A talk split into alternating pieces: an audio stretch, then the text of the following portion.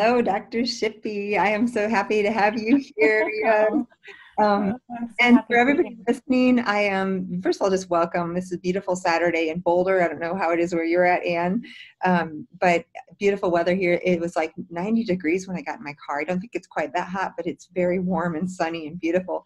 Um, so as always, if you need more information about me, um, www.jillcarnahan.com and please feel free to share. We're going to share all of Anne's links and her websites and all her information. So stay tuned, and I'll be sure and put these in the the links so you'll get to know her. And I want to introduce her as well. Um, just a little housekeeping, feel free to share. Um, you can always watch this later, so it is recorded, and you can go listen later if you missed the first part. Um, and like I said, please throw in your comments, questions, anything at all that you'd like to hear more about, and I will try to be watching that on the side so that if you have questions, we can answer those in real time. If we do miss your questions, um, just put them in there, and we'll come back, both Dr. Shippey and I, and we can throw in um, links to our websites or any questions that you might have on that. So anyway, here we go. So Dr. Shippey, I want to introduce you and then um, we'll jump right in. So Dr. Shippey, first of all, the personal thing is she's a friend and i remember when we first met and just feeling this like connection she's an intuitive wise soul and uh, and we both will talk today about mold experiences and mold toxicity and um, our experiences with this that's how it kind of led us both to this journey i don't think you ever pick mold mold picks you so we have a similar story in that but now we're kind of parallel. She's in texas and i'm in colorado and maybe someday we'll be nearby each other. But um, we both have a very similar passion and just a similar even way of uh, dealing with a patient, a similar personality. So it's lots of similarities. And I remember just thinking what a special, beautiful soul that she was when we met. And uh, as we've become friends, it's just become even more beautiful. So you will enjoy. I, I, feel so blessed to have you in my life. You are such a bright light. just every time I get to the same. it's totally mutual. It's like this incredible energy. Um, and the longer I live, the more it really is about energy, like energetically people, like even, you know, I don't have a lot of negative people in my life, but I try to keep that to a minimum because the, the beautiful positive energy is so sustaining and filling and growing. And those people that are energy vampires, um, God bless them. but we need to, you know, make sure that they're not, they're not too close at hand. So I'm going to formally introduce you and then we'll jump in. So Dr. Anne Shippey is on a mission to educate and help people across the world live their healthiest, most optimal lives possible using cutting edge science, research, and genetic information to find and treat the root cause, not just symptoms of illness. And if you've been around here, you guys know that us functional medicine, we do this very well. Anne is, is a leader in this. Um, she specializes in environmental toxicity, preconception and reproductive wellness, and mold exposure. And that's a great combo. I have two close friends recently that had miscarriages because of mold. This is, and I think you've heard me talk a little bit about this. Hopefully, we can go into that, Anne, because that's such a unique thing. Um, she uh, has designed life altering treatments and protocols for her patients using epigenetic information, which is the study of DNA expression and the body's incredible ability to express or repress helpful or detrimental genes, as well as heal, prevent, and even reverse certain illnesses. Now, what's so cool about her, she, she's a ex IBM engineer. I'm ex bioengineer. So we've got these really cool combinations. And I've never met anyone like Anne that like takes, she's a scientist at heart. She is a processes person. She sees complex uh, problems like I do.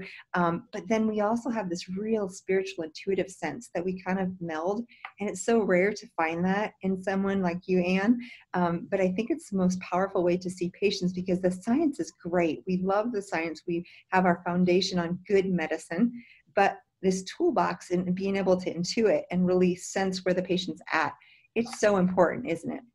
It is so important and a lot of times when i do get to get a lot of data on the patient you know there's a million different directions you can go in and different things to prioritize at different times and i think that's a lot of times where the experience but the intuition comes in. It's like okay what do we do next with the data that we have?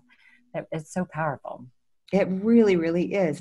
Um, what I've seen is like the experience of 20 years of the science over and over and over again. And then now at our age, which we won't reveal, but our age and experience, right? Um, we're Especially since we both had birthdays. I know, right? This week. yeah.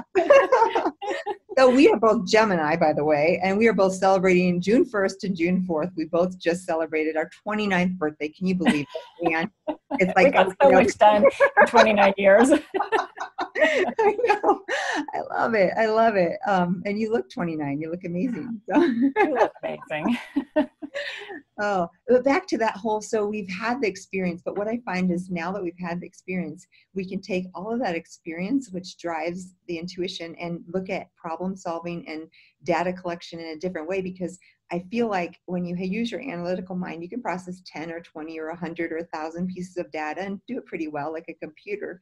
But when you tap into the intuitive, spiritual sense of what's deeper, emotional, you, you actually feel someone where they're at, um, it's a whole different level of information gathering and i feel like it's exponentially like literally millions of pieces of data instantaneous in the subconscious and how i look at it is like i have this sense of oh gosh i think we need to move in this direction and then i use the science to prove it like i'm not just out there guessing right but yes. i'd love to hear your take on it because you're so similar in this I know there's just sometimes, eh, sometimes. Uh, so when the first time I see a patient, I get to spend about two to three hours with them. I think you do the same kind of thing, and I give them a plan for uh, the dietary changes I'd like them to make, supplements I'd like them to take, and then tests I'd like to, them to go. Yeah. And I love it when my initial impression of intuition and an impression of what I think they need when the data comes back and it backs that up.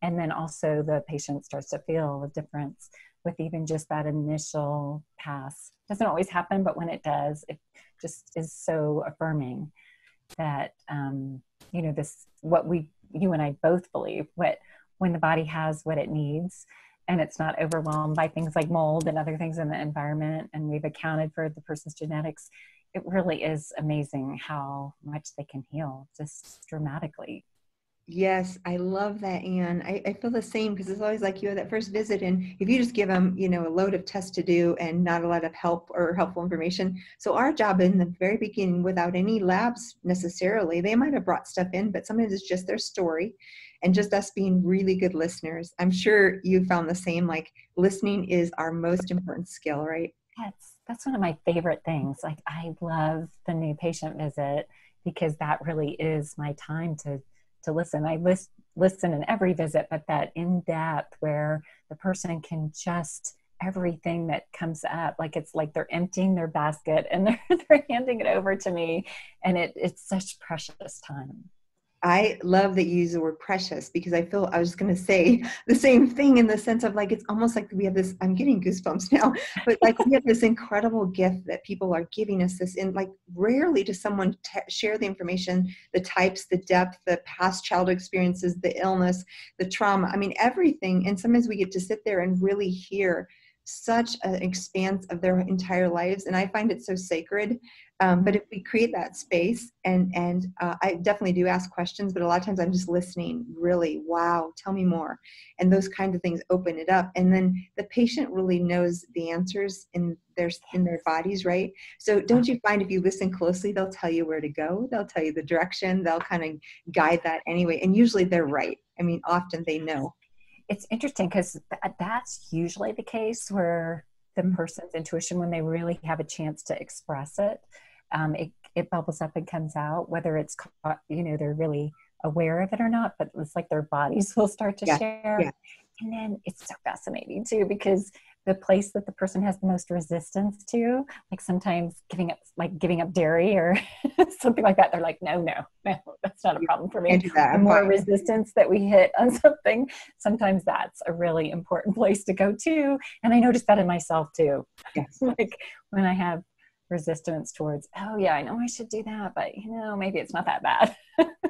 then and um, I could think of story after story in my own life. I remember years ago after the Crohn's diagnosis, gluten I took out that was easy. Dairy was so hard and it was so essential. But I like, oh, I loved my cheese, even if I didn't drink milk. It took me a few years to give that up, but it made such a difference. For those of you listening, if you're like feeling this resistance, it might even be like corn or something random, but a lot of times there's truth there. And then the same thing with even as a clinician, I remember like I would have never chose to go into mold illness like I said, oh, it shows up, right? Like that's no. First of all, I didn't want to know about it. It's complex. It causes trauma, and it's also something what I found, there's nothing else where like you could lose your house or your livelihood or your job or your car. Or it really can be massively devastating to the patients. And so for me as a clinician to come in and say, yeah, your house is a problem and it's got to be remediated. You have to move or you get to stay, but it's going to cost a lot of money. The financial implications and even the implications to a patient's safety are so profound that it's a whole nother level of getting involved in their lives.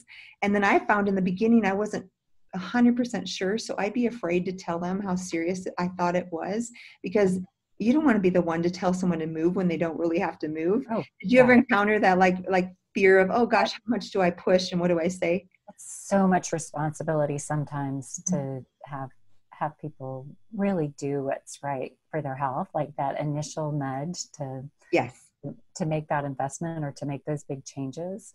And yeah it sometimes it's especially when you know how hard it's going to be for the person to to make those changes it's it's really really tough sometimes. Yes, and yet as you've had more experience like me, I'm sure you're getting more and more confident because you see the ramifications of the seriousness. Like for me, I'm finally like, wow, it's either you know if they want to be healthy, I have to be more bold, and and I've gotten a little bit more confident in recommendations, but it's still hard. yeah, in fact, I used to like do everything else first that I can think of, yes. and then be like, oh, okay, this. Uh-huh. mold must be, really be a bigger deal so we need to do that unless I yeah. don't wait as long anymore to, to, to go there. I and could agree more. Fact, I'm just really shifting towards, you know what? Be living it's, it's everybody, even if you don't have any symptoms yet from it, it is it, it's changing your gene expression, it's damaging your mitochondria. It's you know, it is not a positive trajectory. We, you know, I'm hoping at some point that we can all um, all have built homes and offices and places to be that are constructed in a way that we don't have the chance of having mold. That's my dream. Oh, that'd be amazing. And the sad thing is, it's um, so prevalent. I have a colleague, like professional colleague, who just tore apart their master bath, and the builder literally slapped on tile um, onto drywall with no barrier, no nothing, and it's completely moldy all the way through the subfloor. I mean, it's horrendous. And this is like a real well known builder. This is like uh, not, it's a really good situation that you would think, but it's horrendous. So, super common. So, we were, can you hear me okay? We were happen. It's oh. so, yeah. It, yeah, I, um, I think we're good sorry, now. I'm in no Santa I'm not at my office. And so it may be, no, I think we're good. Maybe my internet. no worries. Uh, I would love to hear your story of how did you get in touch? How did you experience mold? Um, if you want to tell us a little bit more about your experience.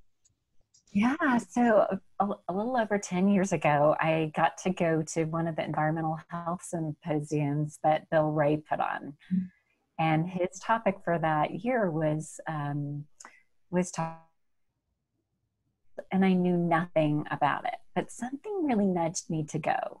Um, and at that point in time, there was so little out there about about mold.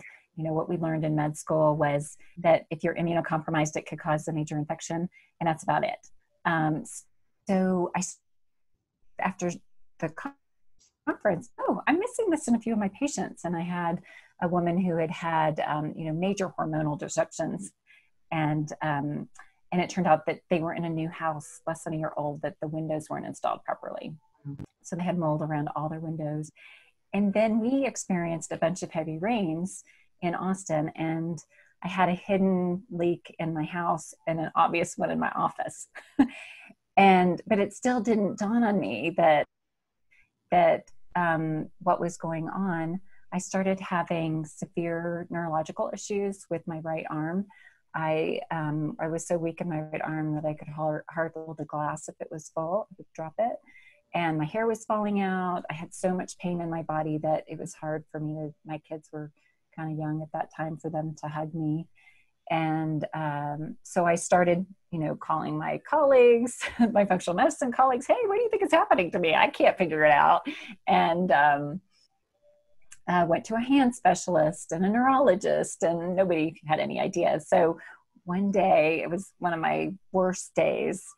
Um, it was a Monday morning, and I, um, I just, I had dropped a glass when I went to take my supplements, and I I got kids off to school, and I got back in bed for a few minutes, and I just was praying that I that I you know I just felt like I was not going to make it if I didn't figure this out. And one of my last appointments that day, the um, the patient was feeling amazing. She'd had environmental um, illness, was doing great, and she I, we were almost done with the appointment, and she peered across the table and she said, "Dr. Shippey, I think you have Chaetomium in your house, and um, I want to come to your house after you get off work." And I, did I ever even told you this story? Wow. She's like, "What's your address?" Wow. What time? And she met me there. So she was just highly intuitive.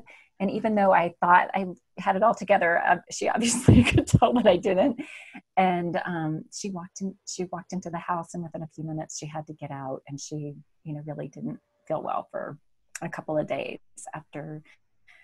I had a really bad chaetomium problem in my house, and um, she's like, don't take any of your belongings get your kids out and get out now. She she like read me the riot act.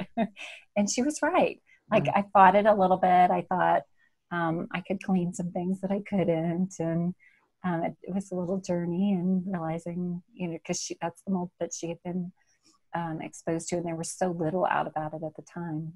But after you know in increasing my detox pathways and being out of the house for a few months, I I totally healed.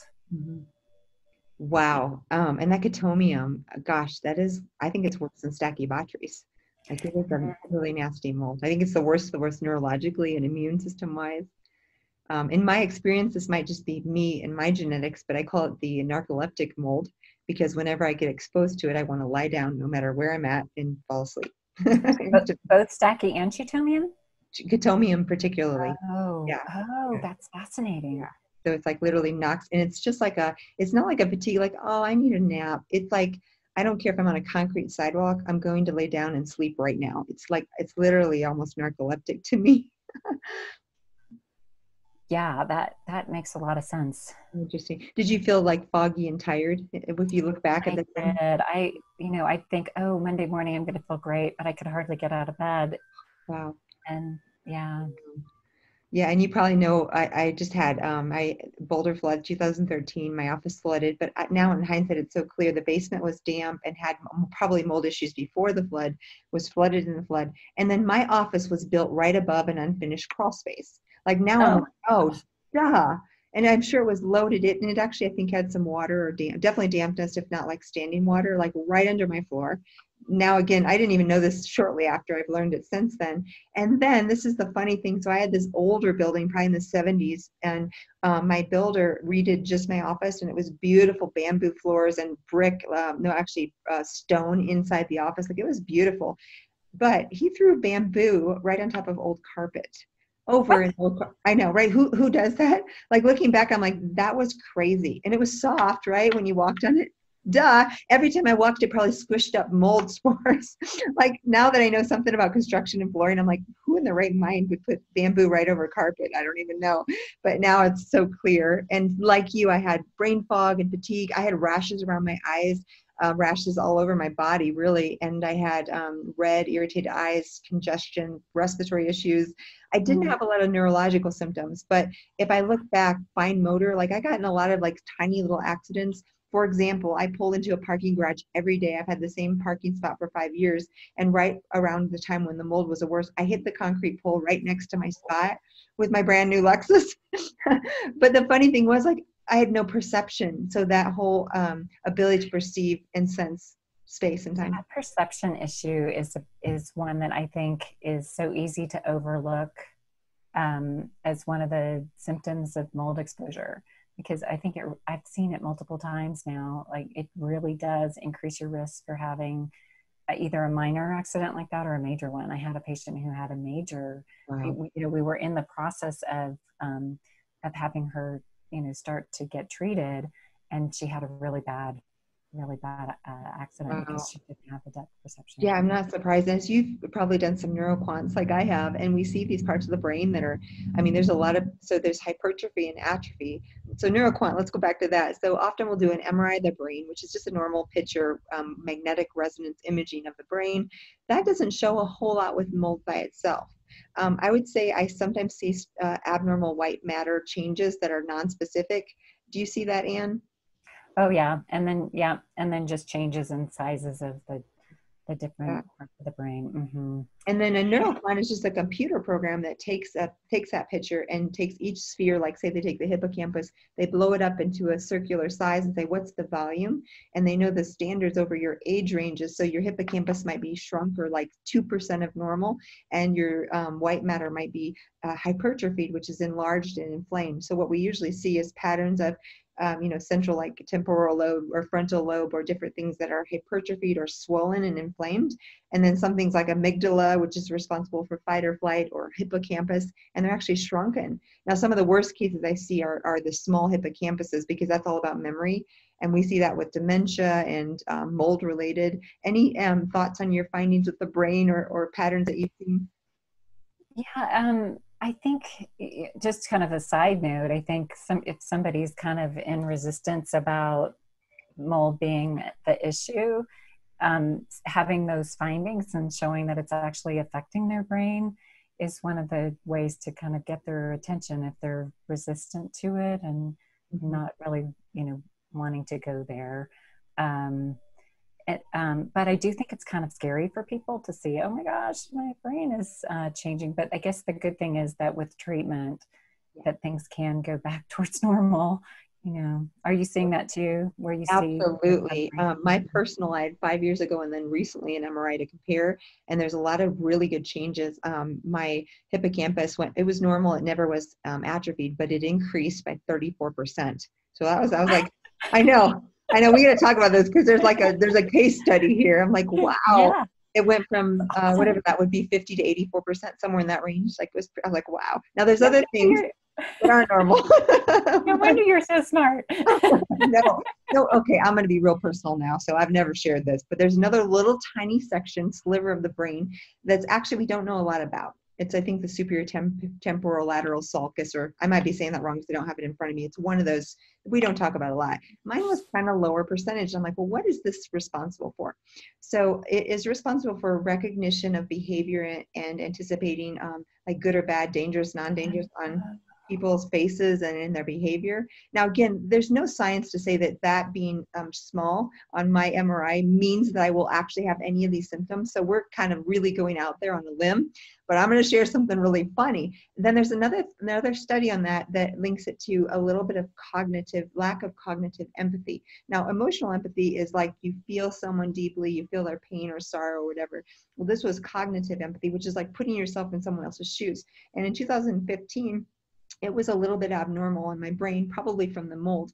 And in hindsight, I literally called my ex husband up when I got my brain MRI. I said, Aaron, you know, can you tell me more about my behavior? I do remember in the mold, it was so traumatic and it was so stressful, and I was so sick that I kind of just did my work and slept and ate, and that's all I could do. I remember feeling really overwhelmed and like, yeah, you were in survival mode. Survival, right? And everybody who experiences that is you're just literally getting by. And I kept up patient care with no problems or anything like that, but that's about all I could do is survive. But during that time, um, he went through his own, and he would share this publicly Lyme disease and diagnosis, and then um, past concussion. So he had brain trauma and unresolved old trauma. And again, he would be glad to share that. And so did I. I had, I had the mold. So it's like like that we laugh about. We're we're good friends now, and we understand like the divorce caused us both to awaken, and it was meant to be. It was okay. We're in great spaces. But when we look back and analyze the things that led up to the divorce, it's so interesting to me because he had brain damage and I had brain damage, and some of it was related to relating to another person. And wow. I look back and I think the mold was partially responsible on my part for not being able to completely connect on the level that I normally would. Um, and don't you see that with your patients? Like the relationships can really be torn apart. Oh my gosh, it's well, it's so difficult anyway, just to navigate yeah. the the health part of it, the financial part of it, the stress part of it in a marriage, and especially when you know one person's really severely affected and the other person's not it can be and the other person looks totally normal yeah. that's why things like doing the mri and and doing some of the lab testing and, and that kind of thing can really help um, the partners to understand. And then, but then the other thing that I find is that a lot of times the partner that didn't think that they were affected, once they're in a clean environment again, they actually realized, oh yeah, I was getting more headaches or, you know, I was a little bit, you know, had a shorter fuse. I was a little moodier, um, you know, things that weren't as um, clear. As clear, yeah. So, what would you tell people if the, the question we always get, I'm sure you get the same as, well, what's the one test for mold, right? If there were such a thing, but how would you approach the people listening, right? What's the one test? Um, what, what What's your approach as far as testing and kind of trying to find out the answer besides their history, which is a big clue for us? What else would you tell patients to look for? It really depends on someone's budget. Mm-hmm. Um, and, you know, more and more, um, like I just had somebody this past week where they had known water damage in their house. They, that they hadn't fixed properly because people don't a lot of times don't know you know drywall gets wet and you're in almost any climate and it doesn't get dried in 24 to 48 hours it's it's more than likely going to have mold. And then if you've had an ongoing leak forget it right? So the least expensive thing is to take care of the house to take care of the building you know just get that inspected and evaluated. And you know if you have these common set of symptoms oh, and you have a known um, exposure then let's treat you and let's get better. If people have the resources mm-hmm. then i really like to do a combination of testing. It's really hard for me to just do one. So I, I like to do the mycotoxin testing um, I like to see what their baseline is without any assistance detoxifying. Mm-hmm. And then with the real time lab, when I use that company, I like to do some type of a, um, a boost to see if they've just been storing it up that hardly any's coming out. So some either doing um, hyperbarics or saunas, but my, my go-to is to do a really nice dose of liposomal glutathione. But, you know, it's really it's nice if we can do both the real-time lab and the Great Plains together because the Great Plains uses a different technology. So sometimes they pick up things that the real time won't, and they have more mycotoxins that they test for. Um, and then I'm also really um, finding some benefit with um, the ProGene DX, uh, Shoemaker's um, newer lab that he's using. It's also another really nice piece of the puzzle to see the upregulation and downregulation of certain genes and to see how severe people are. So, okay, this is the chemical engineering side. I love it. You want me to just do one test? I know. I know. That's why I laughed at the question because I knew you'd laugh too. Because I'm like, oh, there's no one test, but I wish. yeah. And sometimes, if not, you know, if um, if there's anything suspicious with the with either when people have moved in, when there's been water damage, just going right to that yeah. is is sometimes helpful if you have the right inspector. Yes, it's um, right. that's been the the bane of my existence with with with finding mold is if you have a, a, mold inspector who just comes in and does air samples and it's a negative test, throw it out and start over with somebody who does the, the testing on the dust. oh, I love that. I didn't mean to interrupt you. Go ahead. Oh, no. And the other thing that I look for with the mold inspector is do they protect themselves? If they don't put on a mask and, you know, suits, they don't understand how dangerous their job is and they're not going to be looking hard enough for me and for my patients so i need I, you know i really need my patients to look for the inspector that gets it they understand that this really that they can't miss it it might be uh, you know impossible for the patient to heal if they don't find the mold and get rid of it yeah so, love every bit of what you just said. And I just want to point out to our listeners a few really important things. First of all, we can do all the IVs, binders, glutathione treatments in the world. But if you are a patient and you're still living in a really moldy environment, none of that. It's like bailing out a boat that has a leak where you're just continually kind of maybe making a progress, but not even really keeping it afloat. It will eventually sink. So it's so important if you do have an exposure, don't spend your money on the labs if you have a budget and you can't. We love the labs, that will help us. But if you have to deal with finances and decisions, get out of the house, remediate the house, find the source. And uh, it's hard because none of these things are cheap. And like Anne said, I've seen people where one, two, three, four, even the five inspectors show no issues with air quality testing. And I'm all about a great inspector, not just the dust sampling, but I find that often that dust sampling does more of a historical snapshot. And we can we can take um, the the uh, ERMI test is a real common test um, that is dust sampling DNA of the molds themselves. The newer testing is called EMMA, and it's mycotoxins, so the toxins that are produced by the mold. They both have value, but neither one by themselves are perfect. I still like the ERMI because I've seen enough of them that I can see patterns.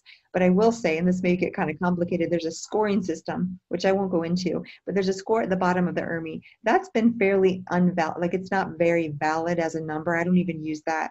But what I do I definitely don't use the HERTSMI test. Yeah, yeah. yeah. But I like to look at the specific molds that come back, and I do still find they're valid because I'm gonna look at Chaetomium and Stachy for sure. And if you have more than five, I'm going to, until proven otherwise, I'm going to assume there's an issue. And on your scoring, that's not going to be a huge big deal, perhaps. So, and then inspectors, again, someone who actually knows what to look at in the floors, picking up your carpet corners, looking at your windows, looking at your basement, looking at your laundry room and your washer, looking under your sinks, and actually having meters to test for volatile organic solvents, so VOC meter, checking for moisture, infrared cameras. I mean, they should have a lot of equipment too, and the suits, like you said. If they don't bring suitcases suitcases of equipment and they probably aren't quite prepared either. And they spend hours there. Yeah. Because this yeah. is it's a it's like a massive it's I don't envy them at all because as much as our work is detective work, that's a hard hard thing because it's mostly invisible. The worst molds are sticky, um, like moist, stuck in the corner. They're not in the air. They're not visible usually. So they have to be really understanding construction and construction defects. And just because you have a home that's new or multi-million dollars, that does not exclude you at all. Some of the worst situations I've seen in very expensive homes that are fairly new built.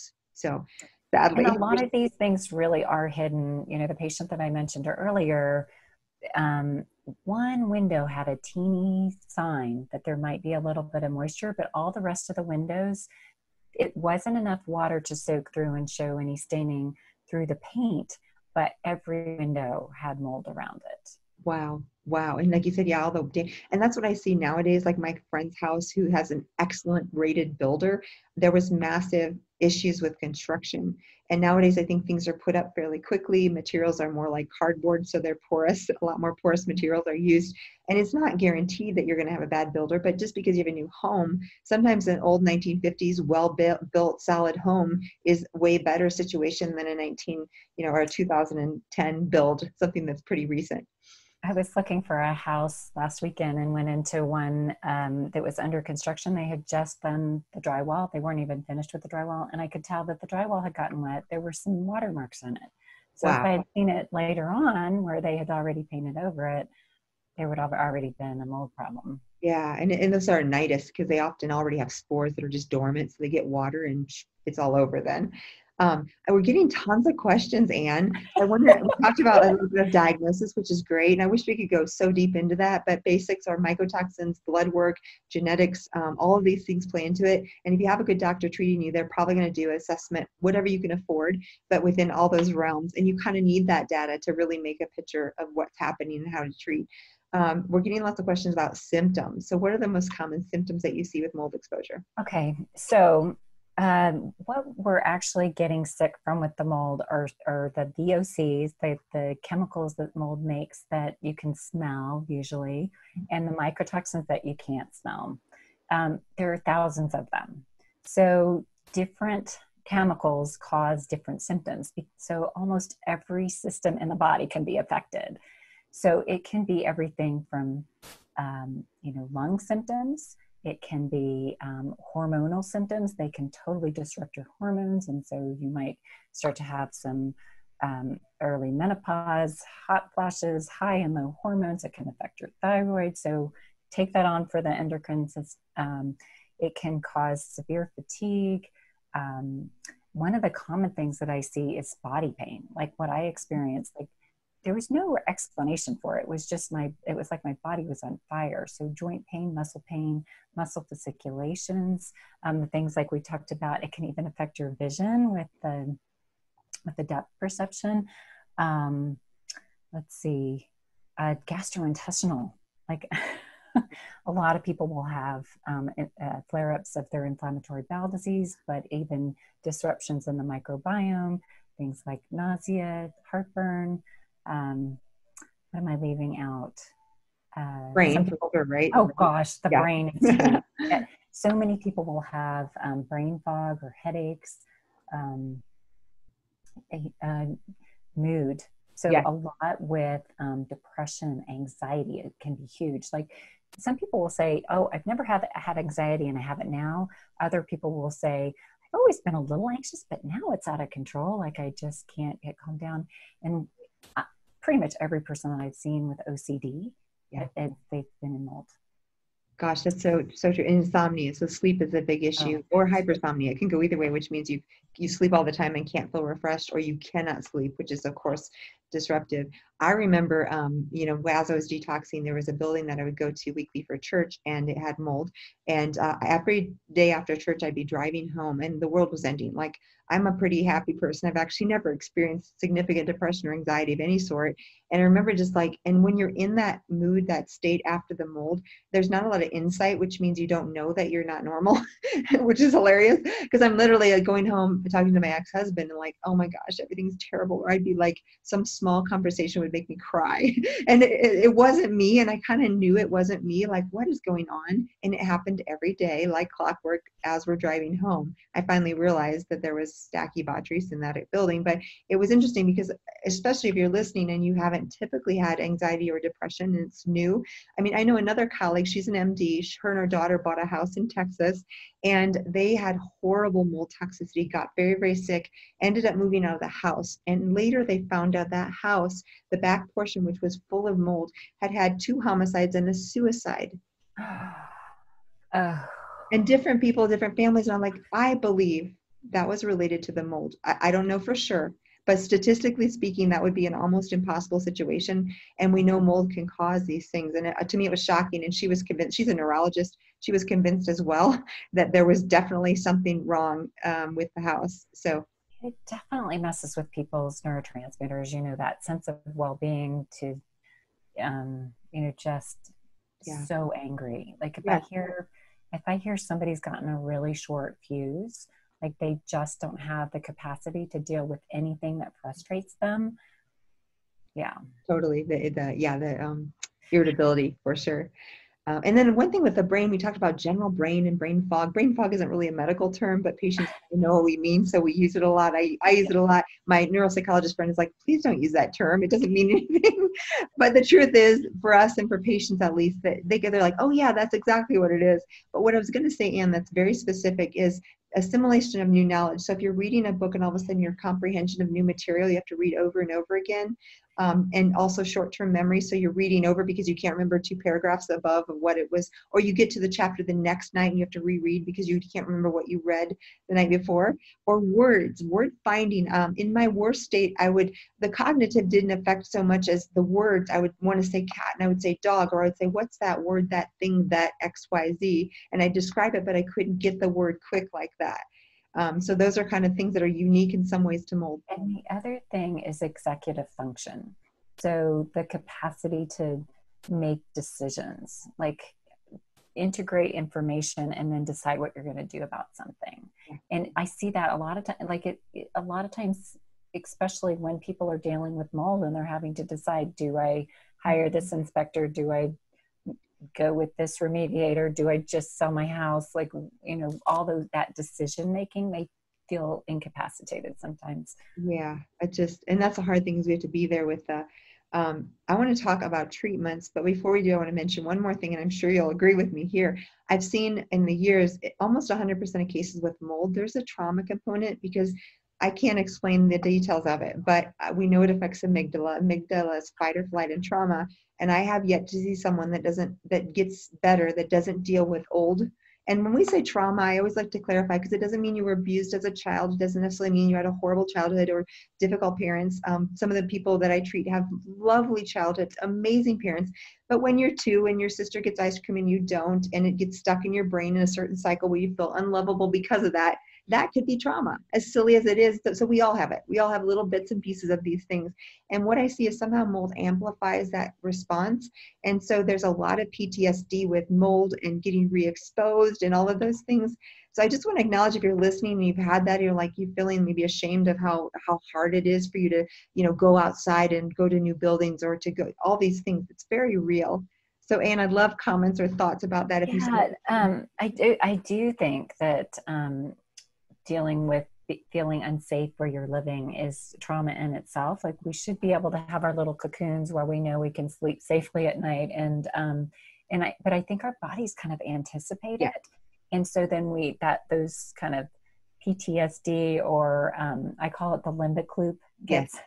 gets activated and one of the things that I found as far as treatment, in addition, like the two big treatment things I think are getting in a clean environment, as clean as you can, and then resetting this limbic system. So either doing um, uh, neurofeedback, if you have access to a neurofeedback clinic, that's great. If you don't, like what I haven't talked about my mold exposure where I developed uh, asthma four years ago, but at mm. that time, my limbic state just like I couldn't like 95% of buildings I'd walk into and I couldn't breathe, right? So um, the, using the Muse, which is a little headband, uh, you're familiar with it, right? Yeah, yeah. Um, it, it dramatically changed my set point for how even now, years later, my body interprets stressful um, situations. So when you're in that limbic state, you've got to be, um, it's truly the survival state. So your body starts to become hyper vigilant. So, because it's like you're moving the tribe and you need to notice where the berries are going to be ripe tomorrow and you need to come back and pick them. And there's some, some tiger tracks over here and there's um, signs of the cannibals over here. so it's, you know, t- taking every little signal to the nth degree and looking for danger and survival and so we to, for the body to be able to shift back more into a restorative state getting out of that you know more PTSD limbic state is is a really important part of treatment for a lot of us. Wow, I love that you're uh, going deeper. And from my experience, I haven't used. It's funny, I got the Muse. You're gonna laugh. So I put it on, and it was like detector uh, sensor not detected, sensor not detected. After like 30 minutes, I want. I didn't do this, but I wanted to throw it across the room and say, "This is counterproductive." I literally like, ah, this is so frustrating. I am not getting into alpha state. So I gave it away to a friend, but I might I might get another one. but I have a new one that I think is easier to to to detect. I'm kind of embarrassed to admit that, but that's what happened. It went away. But I was going to say some other tools. DNRS, that's a really common program. It is not the only or best program out there. There's, but what it is is is uh, neural retraining, and then any sort of neurofeedback.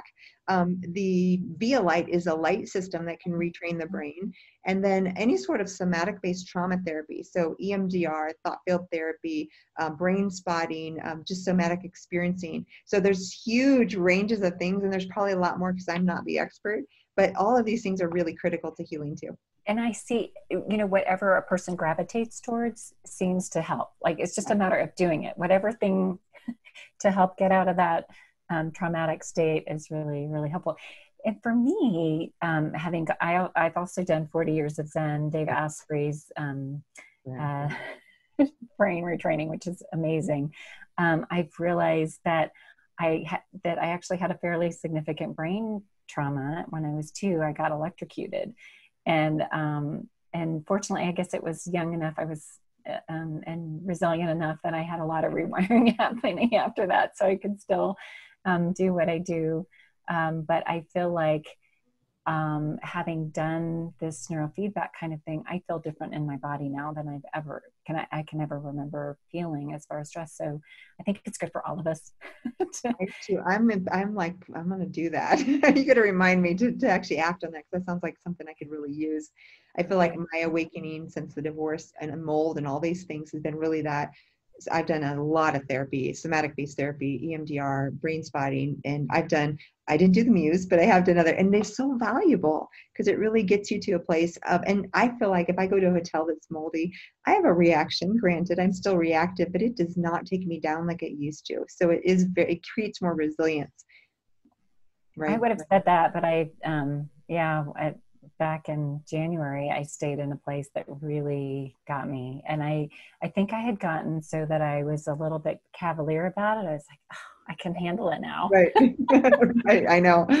And I should have um, taken action. But it's, you know, it's all learning, right? It's, um, and I, I, my body, and I know yours too, like when it's all of these things are lessons that, that then we get to take back to our patients and help them exactly and i keep learning and learning and then i think oh i kind of know that no there's more lessons always um, we gloss over treatment as far as we talked about the brain, talked about trauma. Let's talk just a little bit about, and then I'll try to look for questions, um, like the basics of treatment. So we, you have to get out of the exposure. We've clearly talked about that.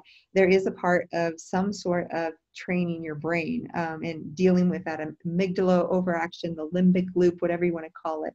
And those are all critical pieces. What about just practical supplements and things? What do you like to use? Yeah, I'm. I, I, find that supplements are very, very help, helpful because we a lot of times we just can't get these extra needs that our body has when we're when our bodies are overloaded. So, like if I had to just pick a few things on a desert island kind of thing, or like, yeah. oh my yeah. gosh, when um, when COVID was sitting, I was like, what do we need to order a whole bunch of in case we Me have too. some line issues? it's like, oh my God, we cannot run out of these things exactly. for our patients. Are you it still overstocked from that, making sure that your your clinic? We, are yeah. in good shape. We are in really good shape good. on a few things. Good. Immune system support and then um, detox support. We're, we're good. So good. Yeah, me too. so good. Well, you're a desert island. What would that be? oh yeah, go ahead. Um, so liposomal glutathione that is so instrumental for me because I know I have particular genetic predispositions to not make glutathione optimally, and then when it gets depleted, so liposomal glutathione, and then um, binders. And I find you know different people respond differently to different binders, and um, often a combination of them is best. So things like PectaSol, clay, charcoal um, are my are my favorite combinations. How about you? Oh yeah, I um, same thing. Clay charcoal, um, PectaSol. There's a glucomannan. Um, there is zeolite could be great for metals and um, aluminum and things. If you sometimes I'll add that in with those issues.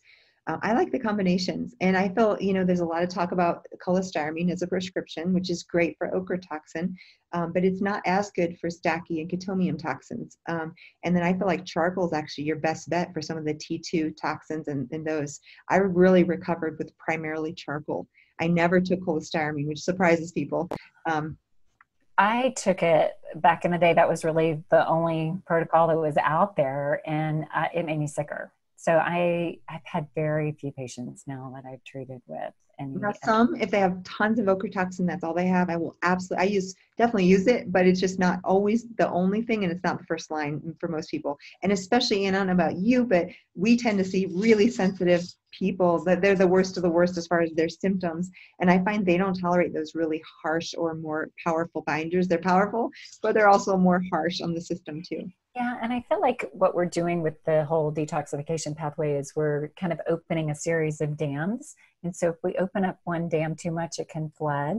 And so, especially for those of us that are kind of sensitive, we have to start kind of carefully and gradually titrate up. I find um, also on the supplement side that there's a lot of mitochondrial damage. So I like to use things like MitoQ and CoQ10 and um, NAD and things that really be vitamins that feed the the mitochondria. And then most people have had some damage to their mitochondrial membranes and their cell membranes. So they really need things like phosphatidylcholine and um, and then good fats. Like a low fat diet is not what you want to be doing when you're recovering from a mold illness. So good fats like um, you know avocado and olives and olive oil and mm. nuts and seeds that aren't moldy. yeah, exactly right. It's a hard. Well, you know, that's a little thing we didn't talk about. Diet. I usually do recommend people go on a fairly low mold diet. That's not the cure, but if you're adding to your load by ingesting things like um, in a coffee that's not tested. Um, chocolate, two of my favorite food groups, but those two, coffee and chocolate, they're grown in humid climates. They're commonly contaminated with both pesticides and with mold. So you want to make sure, um, I don't know what your brands you like, but Bulletproof and Purity are my two go-to coffee brands. Definitely. Bullet, bulletproof is um, I you know they were leading the way with this. Um, Dave Asprey put out the Moldy movie documentary early on that you know, at least I felt so great about that because it was like people started to at least become aware of it and a greater number um, people yeah. watch the movie. and then nuts and seeds can definitely be contaminated if they're not fresh. You want to store them in your freezer or fridge if possible.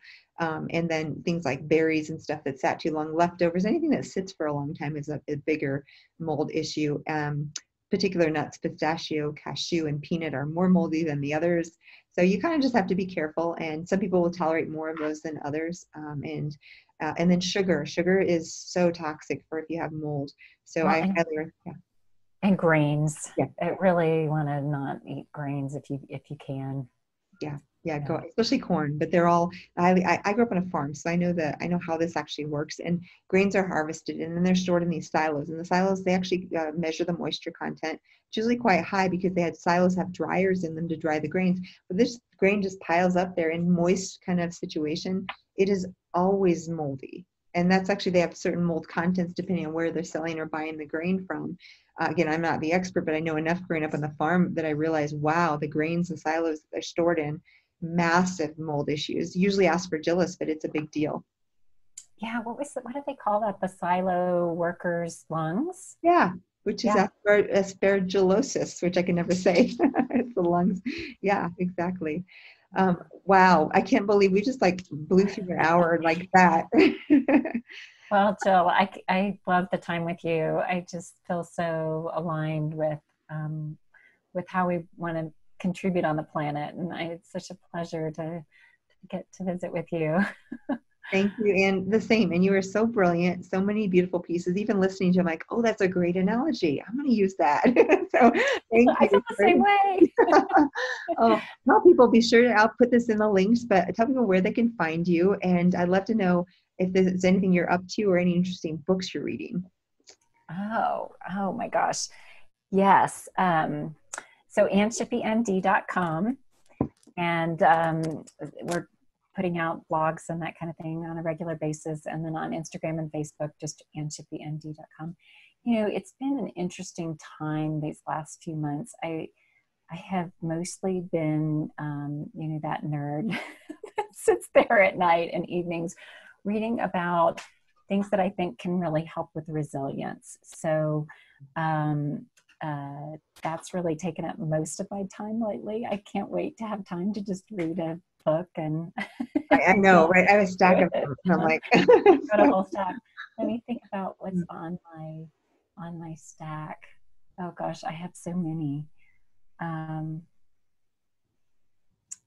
uh, nothing is coming to mind. I am totally on a blank. It's usually again, you bring great science into it. It's probably that's where I've been too. I'm like, okay, uh, um, my my thing yeah yeah i'm really just like it's such an amazing time to read through the literature with the lens on that i have right now because mm-hmm. i think the real question for all of us to be asking right now is what can we do to be more resilient yeah. like what is going to make us so that whatever comes next you know with what's going on right now and what comes comes next what can we do, be doing to have you know our bodies and our families and friends and um, colleagues everybody just be less affected by what's happening on the planet.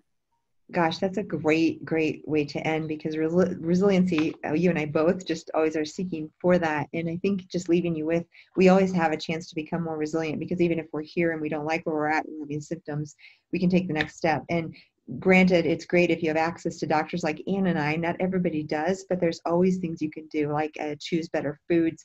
I always say clean air clean water clean food and those things granted you might need to buy an air filter or get organic produce but they're relatively easy and less expensive and you can start there. So we'll kind of leave you with that and thank you so much for joining us. Thank you ann for joining me. We will have to do this again soon. Yes i'd love to. Bye bye